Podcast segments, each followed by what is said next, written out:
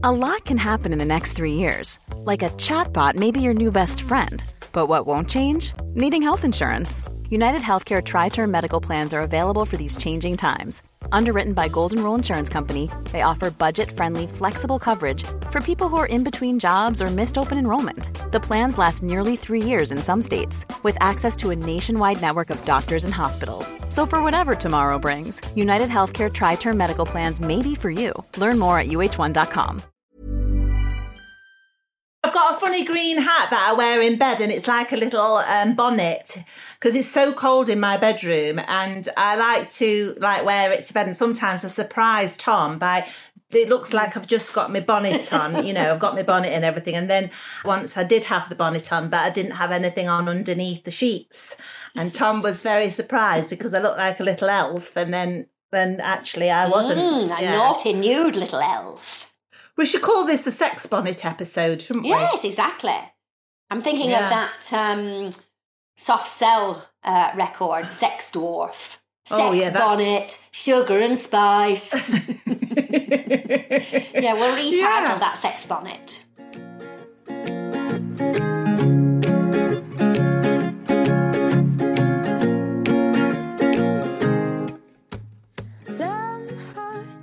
Hello, Esther. Hello, Ducky. How are you? I'm all right, and you? Yes. Are you ready for some sex bonnet honey? Ooh, yes, I got a beautiful delivery in the post, a box full of Yeah. honeys. Well, three delicious looking Mhm. honeys. And um, uh, I haven't got my sex bonnet on because I don't possess one. But I know you've got yours on. And, um, and so, will you be thinking of sex when you're eating these honeys? Well, you know, honey is a very sort of um, sexy, sort of sugary syrup, isn't it? And um, I will be. Yes, I think. I think I will. Hmm. Okay. Well, which should we start with? Yeah, so we got these three honeys, and the reason why I thought because we've already tasted some honeys from you know around England that we really loved, didn't we? And we had them on some bread, but um, over the you know the last month, I've been listening to um, Paula, who's going to be coming on later, telling us about different single flower honeys. What's her which, second you know, name? Paula Carnell. And how, how, how do you know about her? So I met her online, and um, she's a natural beekeeper and a honey sommelier. And um, she was talking over the Christmas Advent about a different single flower honey each day. And honestly, Jane, it ignited my imagination. After all these years, I was thinking, flipping heck, I've tasted all these honeys around England and I've tasted like different honeys from different places in the world, but single flower honeys, mm. I'm not really knowledgeable about. But I didn't realize, I didn't realize how different each of these single flower honeys are and what different properties they've got. Right, because I'm looking at I'm looking at them now, and I'm looking at the colours, and the Mm. Yeah. colours are just so different, aren't they? Mm, I'm looking yeah. at um, the Greek honey from the strawberry tree, uh, Mm, which that's it says right. bitter honey, and that's kind Yeah. of like a sort of um, um, light brownish sort of colour. Yeah. And then the um, Seggiano, uh, which is the Italian honey, and it's sunflower, and that, Mm. as it um, suggests, is bright yellow. Yes. Um, and then the hilltop honey, which is Bulgarian coriander honey, Mm, Yeah. and that's kind of like an ordinary sort of honey color. It's sort of yeah, what you would Mm. you'd see. It's sort of yeah, uh, quite quite a dark color actually, isn't it? Yeah. Um, but um, I, but the sunflower one is just. I mean, it looks like lemon curd.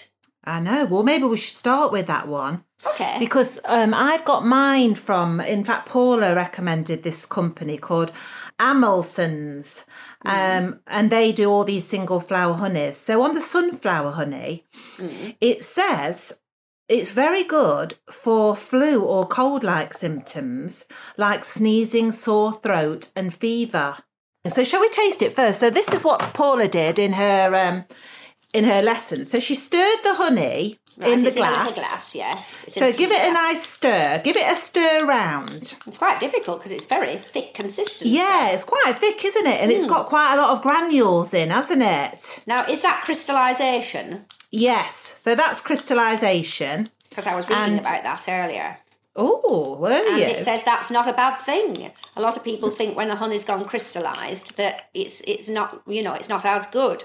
But I was reading that it is just as good. Yeah, of course. It's just as good. It's just that, you know, it's got colder and it started to crystallize. Hmm. So give it a, interestingly enough, uh, mine is going, the more I stir it, the more yellow mine is going. So oh, it's like mine, going that's into a- interesting because Yeah. Mine's actually going lighter the more I stir Yeah, it. mine's going lighter as well. So let's get some on our spoon. It's on my spoon. And apparently, a sommelier uh, has a silver spoon because Oh. that's then doesn't affect the flavour of the honey. But we'll we'll just pop it in. So what Yeah. what you're supposed to do is you're supposed to like move it around your mouth over your tongue. So give it a smell first. So smell the glass like wine. Oh, smell the glass, yeah. So can you Yeah. you what can you smell? What can you smell? Oh, um, uh, It's not too strong. It's quite mild. it's not. It's very mild, A bit custard-like. oh, I love custard. Right then, come on then. Let's have a little taste now then. So in your mouth. Mmm. And I, I roll it Mm. around my mouth, do I? Yeah. Roll it around. Mm. Oh, it's delicious. And the crystallization, I actually really like crystallized honey. I like that grittiness of it. Yeah, it's lovely, isn't it? Mm. Oh, this is really good. And then at the end, can you taste the flavour once it's gone? Mm, I'm just having another spoonful. Yeah, I'm going to have another one. Let's have hurting another my go. tooth. It's hurting my tooth. It's so sweet. Mm. But it's so nice, isn't it? Mm, yum. And then afterwards, afterwards, does anything happen? What, like a popping no, like action? because in the when Paula did it, sometimes she talked about an after flavour, and I know one of these fla- one of these honeys has got a very strong after flavour, so it'll be interesting. But I'm not getting anything right now with an after flavour. I mean, it is the- very strong still in my mouth. Well, it says very light and floral taste with a hidden note of bitterness. Mm, I'm not getting any bitterness. Hmm. Are you? I did get a little tiny note of bitterness. I'm going to have another taste. See how I get bitterness. So maybe that's because because something interesting has happened. Because I've tasted a very bitter honey. Um, uh, the, there are some bitter honeys, and I've tasted them, so I can actually taste there's a, a little bit of bitterness at the end. Right, okay. But but but maybe through this after these three honeys, maybe you'll see what I mean. yeah, brilliant. Right. So, if you want to have a drink of water or a Yes, slurp of tea, yeah. Yeah, So yeah. wash your mouth out. Oh, that's it. I've got mine in a very big pint glass. So next, we're going to go on to mm. the co- onto the coriander honey. Again, mine's crystallized a bit. Is yours? Or it's a bit No, more. mine's very, very runny. Is it? Yes. All right. I'm going to stir mine. See what happens. Mine's Now yours is a different brand. Yours isn't Hilltop, is it? no. Mine's again. Mine's the um Amelsons. Right. It's the Oh. one that Paula recommended.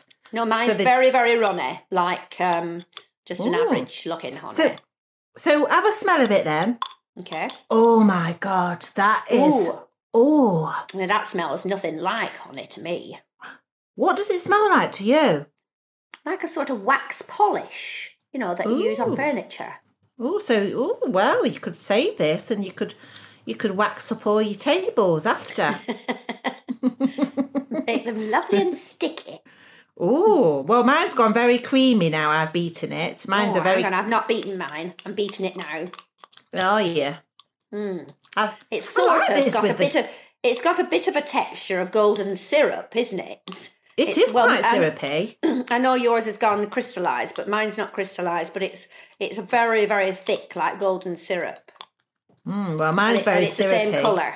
It's the same color as golden syrup as well. Mm. Have you had a taste yet? No, I'm going to taste it now. Okay. Are you ready? Yep. Go, go. Oh, Mm. Gosh. oh my god! I mean, I've not tasted honey like that before. I know. Isn't that extraordinary? Mm. It's like to me like a licorice all sorts. Yes. Mm. I can see Like the you're. Like the coconut ones or the, the Mm. Mm. what do you think? I love it, but I also really love the texture. The texture is really silken. Mmm. So silky in my mouth. Isn't it nice? Mm, really is. Yeah, and I've never really sort of, you know, sort of thought about the texture of a honey before in my mouth, but this is just like, oh, it's it's just so silken. Oh, Jane. I mean, when you think about coriander, coriander is like curryish, isn't it? But this this isn't curryish. I mean, it's got that No, coconut coconut flavour, but it's Mm. so weird. And apparently, as far as I know, what does it say on my label? It says starting off with a strong floral and herbal flavour with a medium sweetness. The sourness of the coriander honey is notable, complemented by a delicate citrus zing. It oh. has a bright herbal lemony aroma, creamy consistency, but gives a velvety finish on your palate. Oh, You the velvety finish. Yeah, oh, that's what you said. Yes. Apparently, coriander honey is quite a delicacy because the flowers don't really. It takes about five years for a coriander plant to really flower well. Unless it's like a genetically modified uh, coriander, then usually a wild coriander or a natural coriander only flowers about every five years. So the bees would only get to the crop. It wouldn't be that often. But I, I suppose nowadays they, they uh, you know, they, they've got modified ones. But So um, when when when it's a bee has just um been on a, a single flower Mhm. for the honey, Yeah. how do you stop a bee going on other flowers? Well, you do have to give it a very good talking to, and that usually takes about five years. you have to tell it that it's been very naughty and it's not to do with Does it have to go on the naughty step if the if the if the sunflower has been on the coriander? It definitely has to go on the naughty step. well, these honeys, I suppose, like say for instance, in somewhere like I think you said your sunflower was from Italy. Bul- Italy, yeah. Yeah. So if you've been to Italy, you'll see that there's loads and loads of sunflower flowers. Definitely, I saw some in Tuscany. There was loads of fields and fields of them. So the beekeeper would put the bees on that sunflower farm and they would just go on the sunflower. And then when the sunflowers was, you know, coming to an end, they'd perhaps take the honey off and that would be sunflower honey. So they'd know that they'd just got the I mean, one bee might fly off and go onto a coriander field, mm. and but obviously it wouldn't make that much difference. But may, most of the the flower, most of the bees would would just go on that single crop. Making daisy chains, I'm watching all the honeybees. Endless nights underneath starry skies. Every day is summer when you spend it here with me. So now we're going to try the arbutus honey, or it could be called the strawberry tree honey. Yes. And th- this is a honey that grows. Uh, well, it, this is a flower. This is a plant that's really, really. Um, uh, what's the word when you? Oh bloody hell! I was like, got forgotten how to speak English over the, the last few weeks. Maybe you're trying um, to speak Greek because this is a Greek honey. Yeah, well, yours is a Greek. You, is yours not a Greek? No, mine's again, it's a Spanish one. And I do know that arbutus grows in Spain and Portugal and they make a very, very strong drink, a bit like um, moonshine. It's a bit like moonshine. Oh yes. It's got so many properties, th- this arbutus. It's got so many properties. It's meant to be. In fact, it's got more antibacterial qualities than any other honey. And so Oh, it yeah. says it's it's very great antiseptic uh, uh, of the urinary tract and also has anti-diarrhea properties. and it's anti-inflammatory and cleansing. All right, okay. Very good. So give it a stir. Okay. It's quite brown though, isn't it? Quite yes, and it's got lots of bits in it. Yeah, very granu- granulated. What are they? Bits of pollen? Well, no, I'd say that's the granulation. You know, the it's to started to turn into sort of sugar. Because uh, apparently you can sometimes see bits of pollen and bits of bits and bobs in the honey. Yeah, yeah, you can. Because if a beekeeper has not really strained it into, you know, I've done that before, you know, and you might have a leg of a bee in or uh, you might have a bit really? of pollen. Yeah. All right. Smell first then, smell. Mm. Hmm. Hmm. I can't smell much. Yeah, it's, it's quite it's quite a, a, a distinguished smell for mine. Is it? Yeah, yeah. Shall we have a taste? Go on then, right, yeah. Mmm. Now I'm getting the bitterness in it. Does say bitter Mm. honey on it. Blooming hell, it's bitter. Gross. It's- Oh, I don't like it. Oh, it's so bitter. It's so bitter. Oh, I don't like that. No wonder it's good for you. Nothing that's good for you tastes good. it's so surprising, isn't it? Oh, it's so surprising, S. I couldn't believe that honey could be so bitter. Well, the strawberry tree, you know, the fruit on the strawberry tree. I don't know whether you know, have you seen it? It's like a quite a big tree and it's evergreen and it's got these little spiky strawberries that grow. And strangely enough, my neighbour's got one in the front garden. Oh, really? And the bees, because it, it flowers and fruits in the winter, you don't very often see the honeybees on it in our country because it's too cold for them to get to it. But every now and then you might get a mild day and they're all over it. Um, but but obviously in Spain and Greece and Italy, it's it's warm enough and they can go on it, and it's it's got so many good properties that it's really really a, you know a very favoured honey around the world, and people who use it for medicinal purposes. So you're supposed to have two spoonfuls of this a day, and you know your life will be changed. I really wanted you to taste it because I just thought, I mean, both of those, the coriander and the arbutus, is like nothing else you've ever tasted, isn't it? No, I know exactly. I mean, I suppose if you were to retrain your taste buds to think of hmm. honey in a different way and not so sweet, you, you might kind of get hmm. used to it. But it does sort of feel like you've had a sort of metal spoon in your mouth for a while. I know, it's so weird. Who's going to have that on the toast? Yeah, so it would only really be used for medicinal purposes, wouldn't it? Yeah, and you know what? I bought a great big bloody jar of it. Well, then it's Good good for you. Well, It's I am. be I good tr- for you. Well, I tried to get Tom to eat it, and he said it tastes like dog poo. Well, I don't think it tastes like dog poo. He said, "I am not eating that." He, he said, "No way." And so The one that we've just had. Yeah, he said, "I'm not tasting. I'm not because it tastes very. There's something about When did it's he like- have dog? When did he eat dog poo last? he must have it in his sandwiches at work. So I'll call you up whenever I'm feeling down. Say hello to a new era of mental health care. Cerebral is here to help you achieve your mental wellness goals with professional therapy and medication management support. 100% online. You'll experience the all new Cerebral Way, an innovative approach to mental wellness designed around you. You'll get a personalized treatment plan from a therapist, prescriber, or both in a safe and judgment free space. Your cerebral therapist or prescriber will outline a customized plan with clear milestones along the way so you can get to feeling your best. With Cerebral, you're not alone in your mental health journey. We're here to empower you to live a fulfilling life.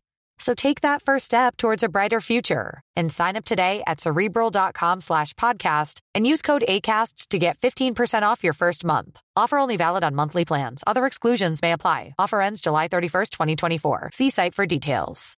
Botox Cosmetic, onabotulinumtoxinA, FDA approved for over 20 years. So, talk to your specialist to see if Botox Cosmetic is right for you. For full prescribing information, including boxed warning, visit BotoxCosmetic.com or call 877-351-0300. Remember to ask for Botox Cosmetic by name. To see for yourself and learn more, visit BotoxCosmetic.com. That's BotoxCosmetic.com. Hello. Hi Hey, there. Paula. We're now in a diabetic coma, and we want to know what honey we should take taste to, to get us out of it. Well, really, you shouldn't be because most honeys do sort of balance your insulin. So, Mm-hmm. um, you know, you shouldn't be too bad. yeah, No, should. I'm fine actually. I'm not. I'm not too high. Mm-hmm. How long have you been a beekeeper? I'm in my 10th year now. Oh, right. Okay. And, and what brought you to beekeeping? Well, I used to be an artist and I had a gallery and a publishing business and I used to exhibit all around the world and I loved what I was doing and I thought that was my my calling. And then when I hit 40, I literally crashed and I ended up being bed and wheelchair bound for 7 years. And after six years, they diagnosed it as Ehlers Danlos syndrome, which is a, a genetic condition. So I wasn't meant to be getting better. But while I was ill and before I knew what it was, I was spending all my time in bed. Hmm. And I had to think because I knew I couldn't paint and it was unlikely I would go back to painting. To cope mentally, I was thinking, what can I do rather than what I can't? And what I find amazing is at the moment, when everybody's trapped in their homes, we're also encouraged to do the same. So stop thinking about what you can't do, but think about what you can. Yes. So I'm, you know, instead of traveling, I'm doing jigsaw puzzles of the globe. You know, Oh, brilliant. Fantastic. so I was thinking, well, what can I do? And of course, I couldn't do much, but I could lay in bed and look out of my bedroom window. And um, I just felt I wanted a beehive. And so my husband bought me a beehive and put it in the garden so I could lay in bed and watch the bees coming and going. And we found a mentor. And he took care of the bees, and I would get out of bed once a week and, and get to the hive and be taught how to take care of the bees. wow, it's amazing. Oh, amazing. And so, and do you think um, has the honey been been helpful in your recovery? Well, yes. I mean, because while I was ill, what did help with recovery was being quite strict with my diet. So I, I didn't eat any sugar and I didn't have wheat or dairy. And I did notice that if I ate certain things, um, I, I would become more poorly. So I I'd never been a big honey eater, and actually, it's only since becoming a honey sommelier that I've I've never eaten so much honey. I do eat a lot of honey now. Mm. Um, but um, I think it was more a case of the being given a purpose, and really it was learning about the bees that and what I'd learnt about my own health and what made me feel better, and then being taught about bees, I then thought, oh, hang on a minute, that doesn't sound very good for the bees. So I started to question things and use what had helped me with my health with taking care of my bees. And because at the time, um, when I would talk about this to my mentor, and then when I was well enough to go to bee meetings, I was verging on mad or heretic, you know, with some of the things I'd say. I felt, well, I've got to prove what I intuitively feel is right.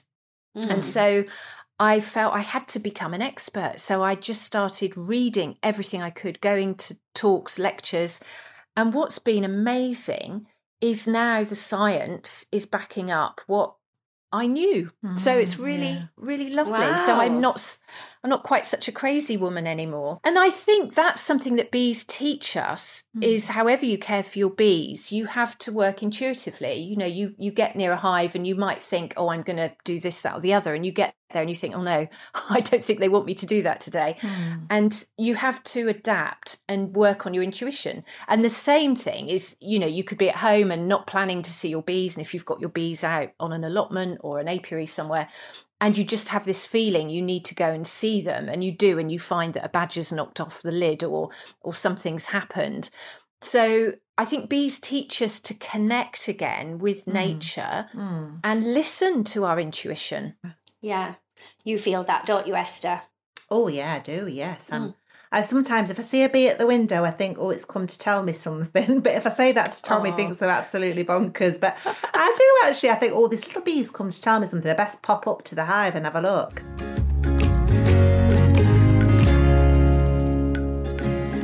Just just to quickly go back to the single flower um, honeys. how long has this been happening that single flower honeys have been made? Oh gosh, well, even the Romans did single flower, single variety honeys. Um, and they actually, I had some of their, or I had some borage honey. It wasn't Roman honey, but um, the Romans used to grow borage to make honey, and they called it their happy honey because it uplifted people. And I was Oh. feeling a little bit um, not quite my normal buzzy self yesterday. And so the way I like to have honey is I do popcorn, I make my own popcorn, and then I drizzle honey over it, which gives you a bit of a kick, but you're not eating too much honey. And um and it's lovely because honey does calm you down before bed. So it's a great thing to to watch all wonderful travel programs whilst eating happy honey on popcorn before I went to bed. I sometimes have difficulty sleeping, and so what honey would you recommend before bedtime? Well, any honey you fancy, really, and just a teaspoon about half an hour before bedtime. You don't need to have it in water or anything like that. Just have it as a teaspoon because honey, by its nature, does calm you and it does balance your sugars. So, although people think, oh, it's you know it's sugary and um, you know I, I shouldn't be eating honey, but because it's complex sugars, because it has a mixture of um, um, sucrose, fructose, and glucose, it does actually balance your your insulin levels. What about the, the honeys that we've just had, the sunflower, coriander, and the arbutus? Well, the arbutus is interesting because it's low. Um, well, the plant when it's flowering, it's low in glucose, so it's quite difficult to get the bees to feed on it, and they'll only feed on it if there's nothing else available. And arbutus blossoms between October and December, um, and so there often isn't anything else available. And one of the projects I'm working on is we're trying to get our own arbutus honey, and we've got about 50 new trees, or sort of five, 10 year old trees, arbutus trees, and they've been blossoming. But nearby, there is this huge sweep of rosemary. And so the bees are flying right past the arbutus and going to the rosemary because they mm. prefer it. so it's, you know, it's, it's very interesting that the bees seem to know what's what. So mm. that lower glucose level is what affects the taste. So the arbutus has a really bitter taste, mm. which we're not all familiar with. And it is actually the most bitter honey in the world. We couldn't believe it when we tasted it, could we, Jane? No, it's very metallic. Uh, It's It so- is, and it's quite a shock, isn't it? Yeah. But if you mix that with the cheese, if you mm. drizzle it with a nice creamy cheese or even on a yogurt, you mm. lose that bitterness. Oh, so Oh. that's quite incredible. So the the medicinal properties in honey. Can you just talk us through those? What how how many there are? Well, there are as many different honeys as there are plants that produce nectar. So, you know, there there are thousands and thousands of different varieties of honey. I've got a personal collection of about 230 Mm. now. Wow. and I just keep learning. But one of the questions I'm always asked is Is Manuka the only medicinal honey? And Manuka is a really, really interesting honey. But if you go on to a more perhaps spiritual um, level, the Manuka honey that's produced uh, by the traditional people who take care for their soil, who pray for their soil, who bless their soil, who take care of their bees, has actually now been proven to have a higher medicinal effect than honey from the same plants from Manuka, but is grown as a monoculture. So honey is only as good as the soil it's grown from and the and the plant, the quality of the plant. Mm. So it's not as simple to say, oh, lavender honey does this or thyme honey does that. It is a lot more complex than that. And this is one of the interesting things about humans is we try and make everything simple. And and there's that difference as well with with medicine. Um, so allopathic medicine is the more Western way of looking at medicine, which is a sort of a sticky plaster thing. So it's like you've got a cut, so you put a plaster on it. But if you look at naturopathy or even Ayurvedic or or more traditional medicine, you'd say, why have you cut? Why is your skin breaking? And that's what you would then treat. So you're looking at the, the deeper reason. And that's what we need to do with looking at honey as medicine is you have to think why are you drawn to a certain honey? And then again, you go on to why is that plant growing in that place? Now, one of the really interesting ways that sort of illustrates well, there's two stories actually that illustrate this. First of all, they found that bees self medicate inside a hive. So, in the hive in the winter, you have the colony in a cluster and they move around the hive to different honeys. So, they don't just start on the left hand side of the hive and, and like go through their larder and just eat, you know, all the dandelion honey, then do the bramble or, you know, end up with ivy. They don't do it like that. They literally move around. And they've also found that bees, when they are um, suffering with some kind of illness, they will choose a particular plant to forage on. So they will stop foraging on one plant and go to another plant because they know of the medicinal properties of that plant. Gosh, so that's, the one fascinating, thing. isn't it? It is. It is. And so this is why if you take a whole box of honey, so you have your brood box and you have these supers, and the bees will fill up a super of honey. And what conventional beekeeping is all about is taking that whole box. So you might Mm. take the bees and find that they filled a box with rapeseed honey, and you just harvest all that rapeseed, or you harvest all the lime or the clover or whatever it is in season. Mm. Yeah, I mean, But I then- just, I just take, or I just get the whole box and take it home and spin it.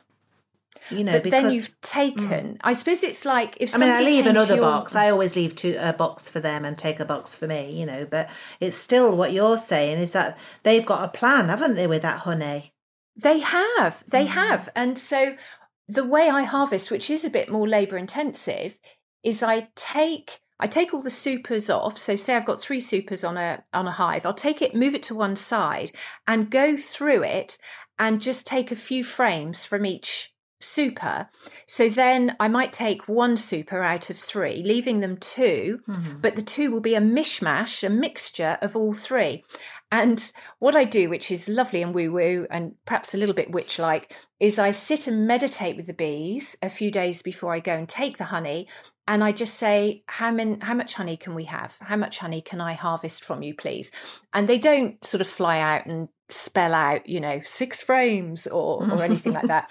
They, do a number just two in the get a feeling. sky. Ooh, Well, not that sort of number two, or a number six. ooh, don't know that one.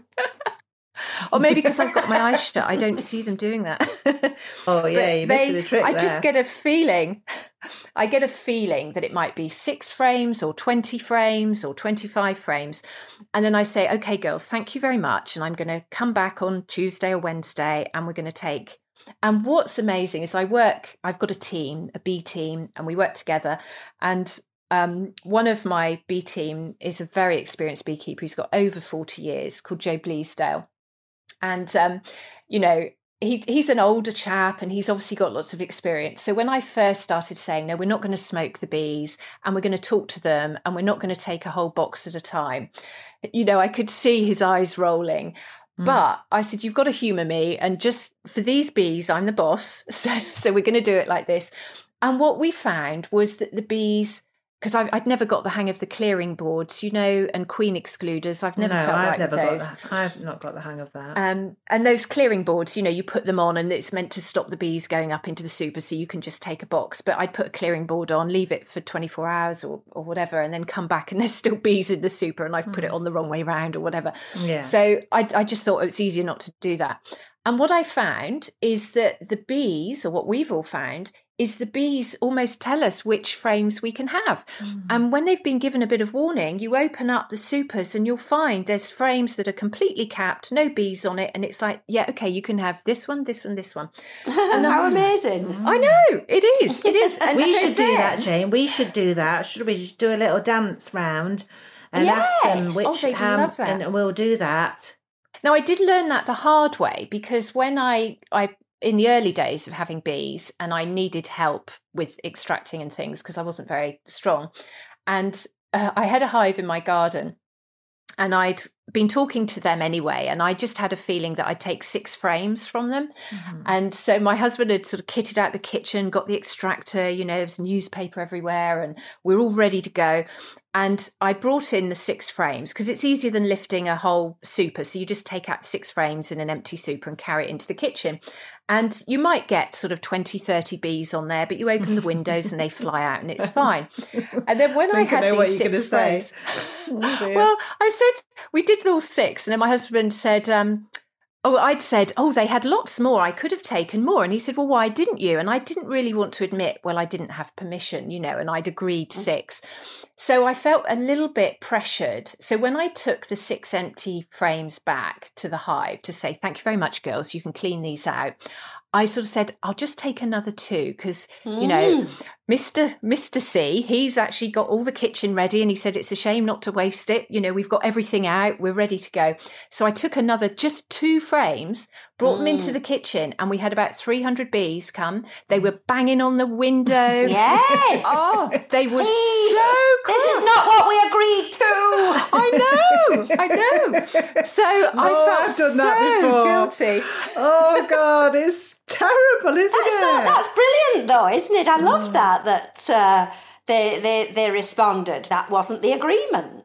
Yeah, we have to communicate more with nature and mm. listen to nature. Yes, yeah, yeah. yes. Absolutely. and you know they don't write us letters but they they tell us they do mm. show us and they tell us and we have to learn from that the other thing about medicine Mm-hmm. was that the welsh botanic gardens they have over 8000 species of plants and with their bees they wanted to know which plants the bees went to to make their honey yeah. so they analysed all their honeys, and to their astonishment, the the plants those bees went to were just eleven different species. So they had a choice of eight thousand. I mean, they had this amazing exotic variety of plants they could choose from, and they went to eleven, and all eleven were the native species that were growing outside the botanical gardens. So it was the willow, the Wow. hazel, the dandelions, the bramble.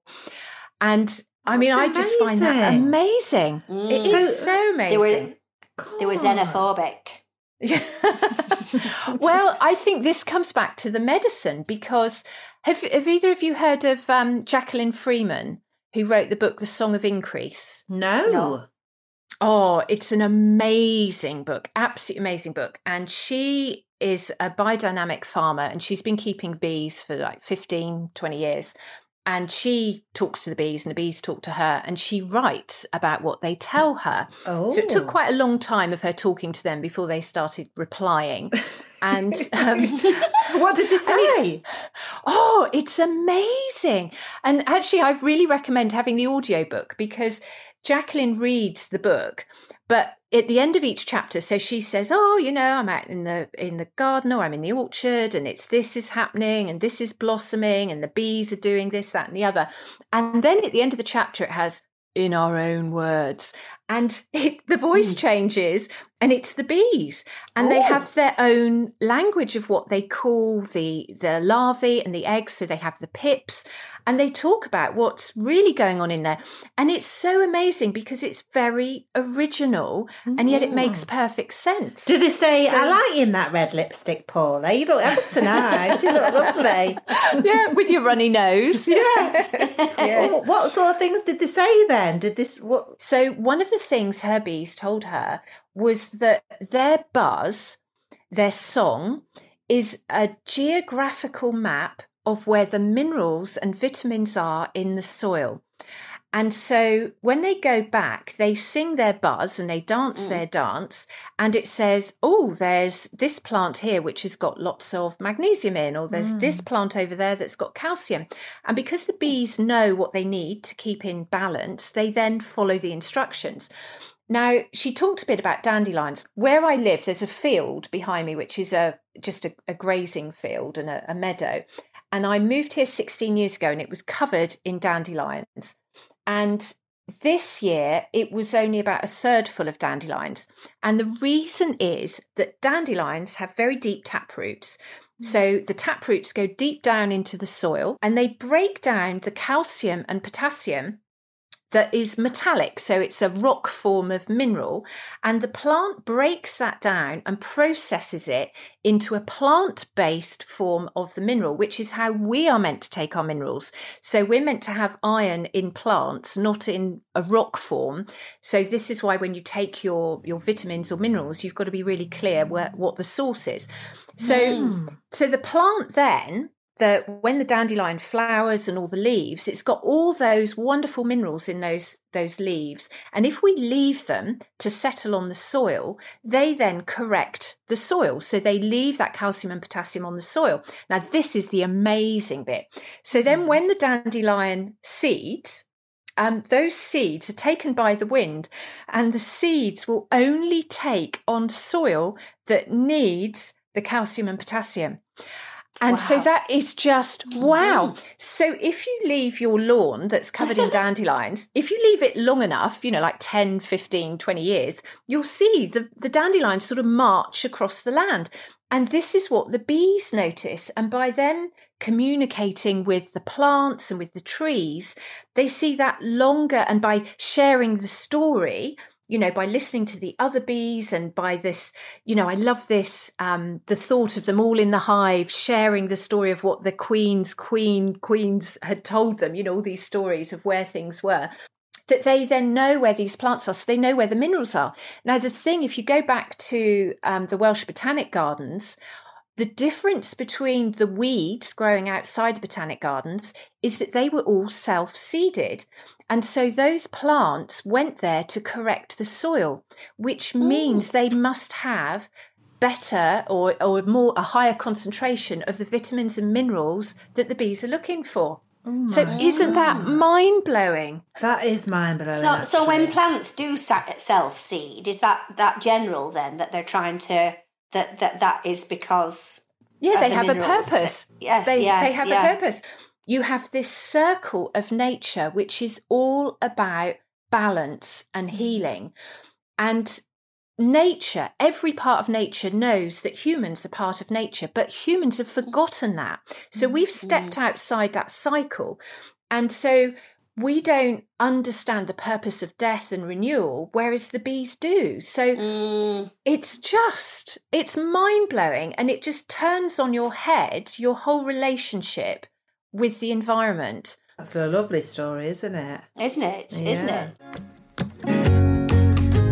I've noticed that my, my chops are sagging and um, and I'm very resistant to facelifts or Botox or fillers. So maybe I could ask the bees to sting my chops to make them look a bit better. well, they might puff it out a bit for a few days. But I tell you what is good for your skin is propolis mm-hmm. because propolis is really the bee's skin, and you can get a propolis balm, um, uh, you know, sort of a face cream, and that's what I use in the winter, and it gives you a slightly orangey glow, which is mm-hmm. is quite nice for this time of year. But it really does protect your skin, and and I think um, you know it's something that has been used for skincare for for thousands of years. So I would go that way before. De- well, definitely instead of the knife. Um, so when you, when you say yeah. it's that the the propolis is the bee's skin, I thought propolis was um that they go to like the tree and they get the resin off the tree and then they take that back and they make that into the propolis. Well, they do, but the question is why. And if again you see we put a human perspective on bees so we look at an individual bee and think of it as an individual but it isn't. It's part of the whole. Mm. so that individual bee cannot survive without the other 49,000 mm-hmm. so if you look at it like that it's thinking what holds that 49,000 together?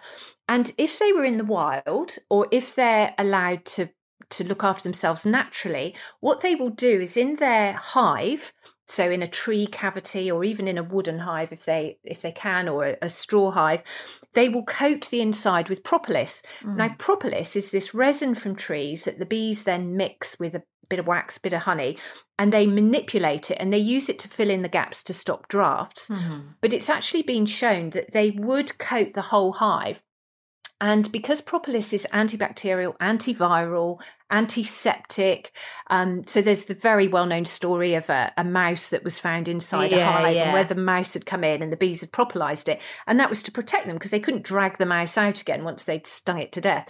So they propolized it, which then made it sterile.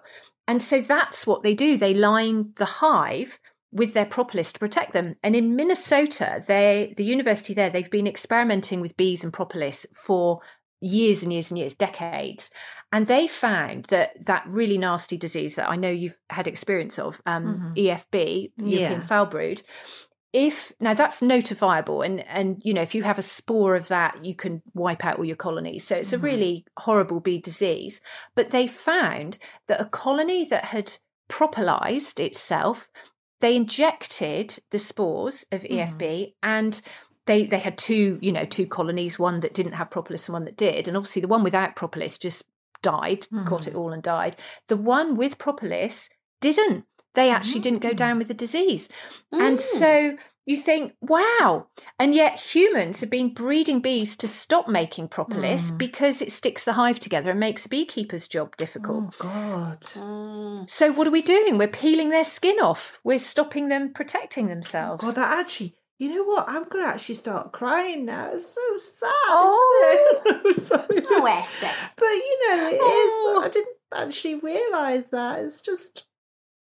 Oh. But the bees, no, and I think this is why they're choosing so many people to keep bees now. Because when you start keeping bees, you start asking these questions and you start looking into things, and and um, you know, I think there's a lot more women coming into beekeeping, and we tend to ask questions and challenge things a bit more than perhaps men would. Um, you know, we like to be, you know, to find out why Mm. and and perhaps we do a bit more meditating with our bees and and a bit more witchy stuff so Mm. we're in tune so i think and the bees forgive you if you don't know they don't mind but they'll just find ways of teaching you and i suppose you know helping you find me so i can share that story and they helped me find jacqueline freeman so she could help me and and i think that's what's wonderful about bees is they bring people together Yeah. and we're all learning all the time and you know i learn something new every day and God, that is it's honestly it's- magical. Yeah, thank you so much, Paul. I feel actually quite emotional. Sorry, Oh. girls, but it is oh. actually. I think this whole. Yeah, I just think this whole podcast really has been so um sort of amazing for me. You know, because I've just all these years I've been keeping bees and. I'm just like sorry, that was so Oh. emotional. oh dear, but I just feel like I've learned so much. I've learned so I know, much. there's so much, so and, much and I can't believe Oh. that. I just feel so grateful for that, and I think I just wonder how I'm. I think I'm going to be keeping bees in a different way, you know, and and I've learned all these, you know, just what you're saying now about the propolis and. I just to think of it like that, that it's their skin, you know, is so Mm. it helps you, you know, even understand them even more. It's just, I don't know, it's amazing. Thank you so much, Paula. That is an amazing Oh. story. I think I'm going to be a naked beekeeper from now on. Just going to wear my little hat and no clothes and just leave it to the bees. Or maybe some What about, lipstick what about your downstairs area, though, Esther, which has always been so vulnerable? Mm, I'm just going to, you know what I'm going to do? I'm just going to cover that in wax and honey and hope for the best. Propolis. or have a, your own bee beard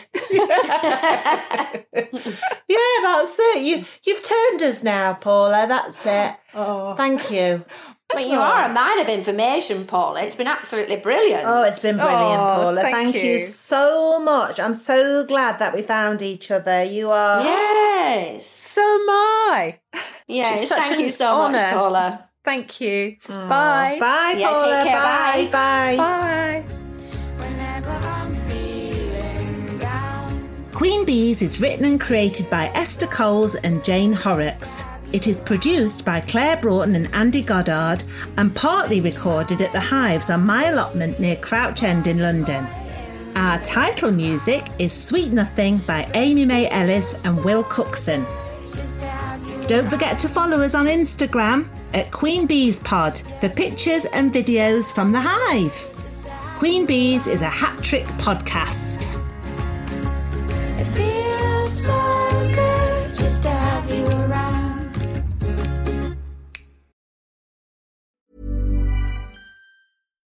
Your passion into a business with Shopify and break sales records with the world's best converting checkout. Let's hear that one more time.